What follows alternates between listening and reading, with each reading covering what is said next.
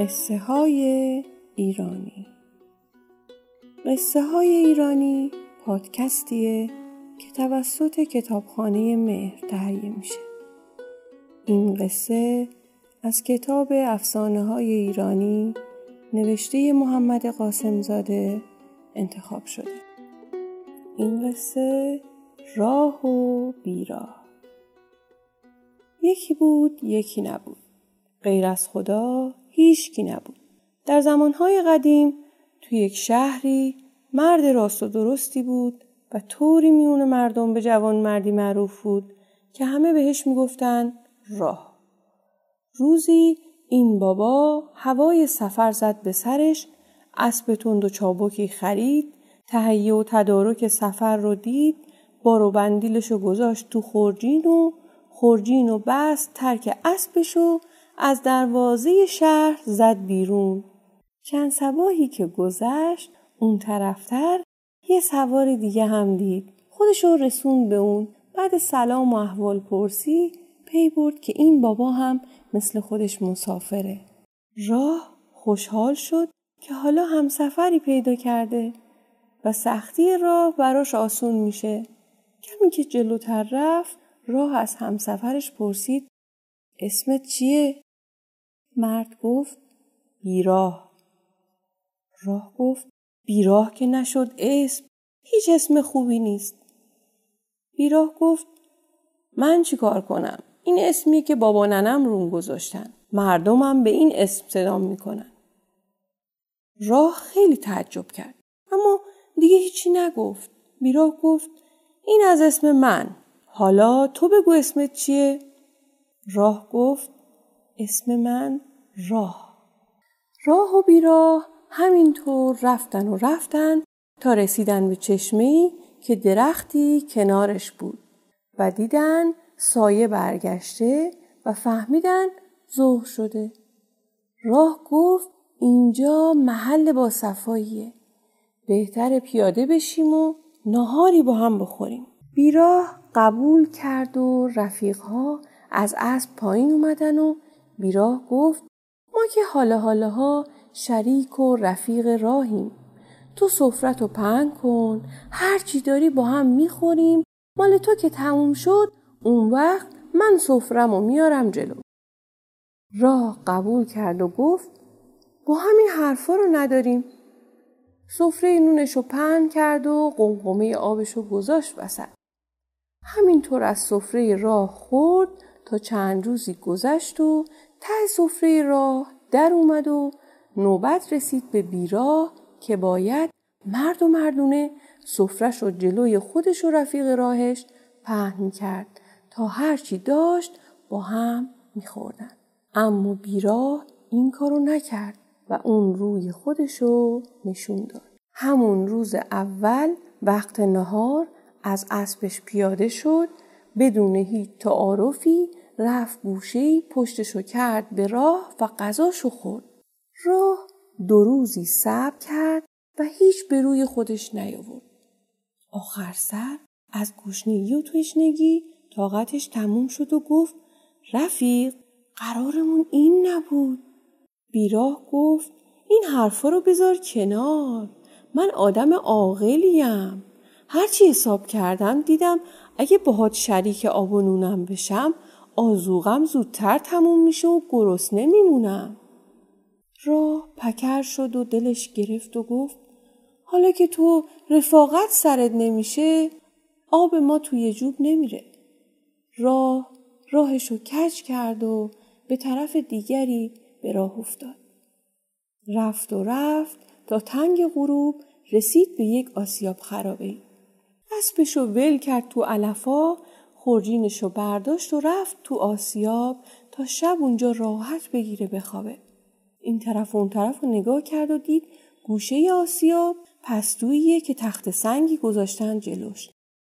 از بغل تخت سنگ رفت تو و خورجینشو گذاشت زیر سرشو گرفت خوابید. نصفه های شب با صدای خشخشی از خواب پرید و از لای تخت سنگ نگاه کرد و دید ای دل قافل شیر و پلنگ و گرگ و روباهی اومدن تو آسیا. شیر گفت رفقا بوی آدمی زاد میاد. پلنگ گفت پرت و پلا نگو آدمیزاد جرأت نمی‌کنه پا بذاره اینجا. گرگ گفت اومدن به اینجور جاها دل می‌خواد. روباه گفت آدمیزاد عقل داره جایی نمیخوابه که آب بره زیرش مطمئن باشید غیر از ما هیچ که اینجا نیست می‌تونیم راحت حرفمون رو بزنیم شیر که خیالش راحت شده بود گفت رفقا هر کی چیز تازه می‌دونه تعریف کنه. پلنگ گفت رو پشت بوم همین آسیاب جفتی موش لونه دارن. تو لونهشون پر اشرفیه. شبا وقتی هوا خوب تاریک میشه اشرفی ها رو از تو لونه در میارن پهن می‌کنن رو زمین و تا کله سحر رو اشرفی ها غلط می‌زنن. هوا که روشن میشه اونا رو می‌برن تو لونشون. پلنگ که حرفش رو تموم کرد گرگ گفت دختر پادشاه این شهر دیوونه شده. پادشاه گفته هر کی بتونه دختر رو درمون کنه دختر رو با نصف داراییش میده به اون. اما تا حالا هیچ حکیمی نتونسته دوای دردش رو پیدا کنه. شیر پرسید دوای دردش چیه؟ گرگ گفت نیم فرسخ بالاتر از اینجا چوپون زندگی می‌کنه که سگ زبروز رنگی داره. سگه رو خیلی دوست داره. مغز سر این سگه دوای درد دختر است. حرف گرگ که تموم شد روباه گفت یک فرسخی اینجا یه خرابه است که یه زمانی قصر پادشاهی بوده. تو این خرابه هفت خم خسروی طلا و جواهر زیر خاکه. هیچ هم ازش خبر نداره. حیوونا حرفاشونو که زدن و کمی استراحت کردن از آسیاب زدن بیرون.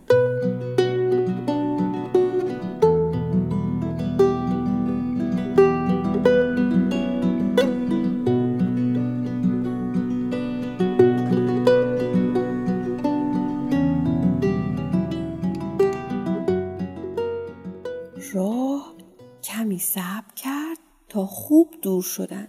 از پشت تخت سنگ اومد بیرون رفت پشت بوم آسیا و دید بله موشا زمین رو با اشرفی فرش کردن و دارن رون غلط می‌زنن. راه یه سنگ برداشت پرت کرد طرف موشا.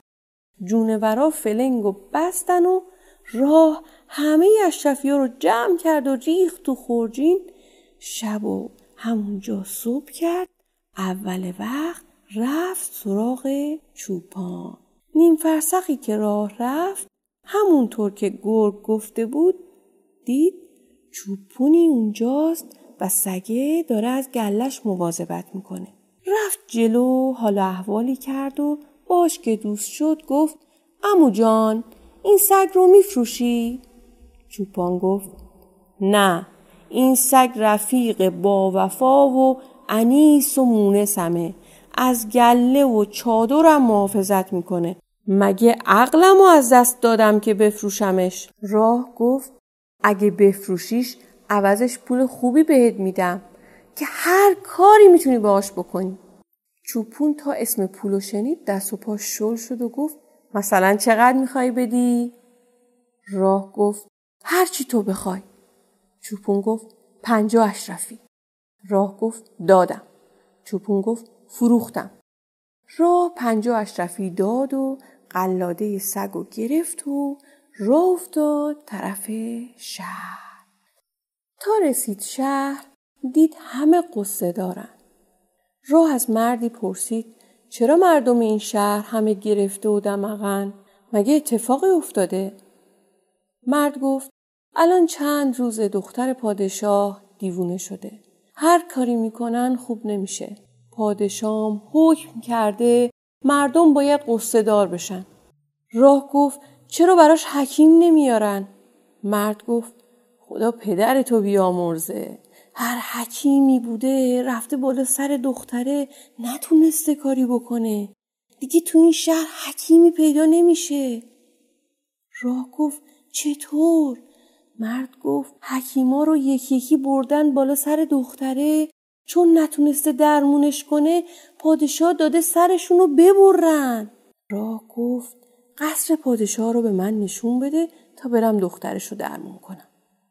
مرد گفت به نظرم می‌خوای مادرتو به ازاد بنشونی. راه گفت تو چیکار به این کارا داری؟ نشونی قصر رو به من بده.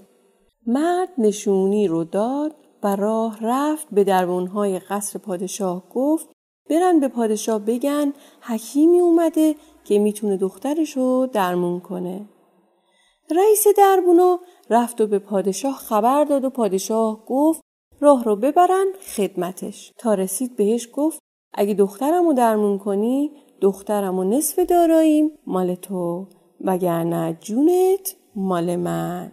راه قبول کرد و با پادشاه رفت و دختره رو دید و گفت هموم و گرم کنن و یه کاسه شیر گاوم بیارن بذارن دم دستش. همه رو فرستاد بیرون و سگه رو کشت و مغز سرش رو در آورد و خوب با شیر قاطی کرد و مالید سر دختره. هنوز کارش تموم نشده بود که دختره یواش یواش حالش جا اومد و گفت وا خاک عالم به سرم این غریبه اینجا چیکار می‌کنه؟ راه خوشحال شد و رفت پیش پادشاه و گفت قربانت گردم. مژده بده که دخترت خوب شد. پادشاه خوشحال شد و گفت هنوز سر قولش هست و دستور داد تهیه بسات عروسی راه و دخترش رو ببینن. شهر را چراغون کردن و هفت شب و هفت روز جشن گرفتن و شب هفتم دختره رو برای راه عقد کردن. پادشاه دست دختره رو گذاشت تو دست شوهرش و چون پسر نداشت راه رو کرد جانشین خودش. بزن و به کوب و عروسی که خوابید راه سوار شد و رفت سراغ گنجایی که روباه نشونیشو داده بود. اونا رو از زیر خاک در آورد همونجا قصر قشنگی ساخت و کوه و کمر زیبای دوروبرش رو کرد شکارگاه خودش و به خیر و خوشی اونجا زندگی کرد. روزی راه با چند تا غلامش داشت تو دشت شکار می‌کرد که دید سواری داره میاد طرفش. خوب که نگاه کرد دید رفیقش بیراهه. بیراه که راه رو شناخت حسابی از جا در رفت و حیرون دید حال و روز رفیقش زمین تا آسمون فرق کرده. خیلی سر حال اومده سوار اسبی شده که زین و برگ طلا داره لباس زربف پوشیده چکمه ساغری پا کرده ده غلام زرین کمر سوار بر اسب بیست قدم دورتر از اون پشت سرش صف بستن. بیراه گفت رفیق خوشت باشه این دم و دستگاه رو چطور به هم زدی؟ راه همه چیزو از سیر تا پیاز برای اون تعریف کرد. بیراه این حرفا رو که شنید نزدیک بود از حسودی بترکه. زود خدافزی کرد و رفت و طرف آسیاب خرابه. تنگ غروب رسید اونجا یه راست رفت پشت همون تخت سنگی که راه پیشتر اونجا خوابیده بود. خودشو قایم کرد و منتظر حیوانامون. از قضا اون شبم حیوونا قرار گذاشته بودن که بیان آسیاب و با هم صحبت کنن. نصفه های شب بیراه دید بله سر شیر و پلنگ و گرگ و روباه پیدا شد. شیر تا پا گذاشت تو آسیاب گفت رفقا بازم بوی آدمی زاد میاد. پلنگ گفت بهتر این خبر رو بشنوید. امروز اون دوتا موشی رو دیدم که رو پشت بوم این آسیاب لونه دارن. حال و روزشون خیلی بد بود. خوب که پرسجو کردم معلوم شد یکی رفته با سنگ زده ناکارشون کرده و اشرفی ها رو برداشته و رفته. گرگ گفت خیلی عجیبه مدتیه سگ چوبون قیبش زده حتما یکی اونو کشته و مغزشو در آورده. روباه گفت پس اینو بشنوی. اون خرابه ای که گفتم هفت خوم خسروی طلا و جواهر داره. هنوز ده روز نشده روی خرابش یه امارت ساختن. به چه قشنگی! شیر گفت معلوم میشه آدمیزادی اینجا بوده و حرفای ما رو شنیده. الانم بوی آدمیزاد میاد. روبا پا شد این ور اونور سرک کشید و داد زد. رفقا پیداش کردم. اینو گفت و بیراهو که داشت از ترس قبض روح می‌شد از پشت تخت سنگ بیرون کشید. شیر و پلنگ و گرگ و روباه پریدن روی بیراه و تیکه پارش کردن و هر کدوم یه تیکشو خوردن. این بود عاقبت بیراه و سرگذشت راه. قصه ما تمام شد. انشالله قصه ما هم تموم بشه.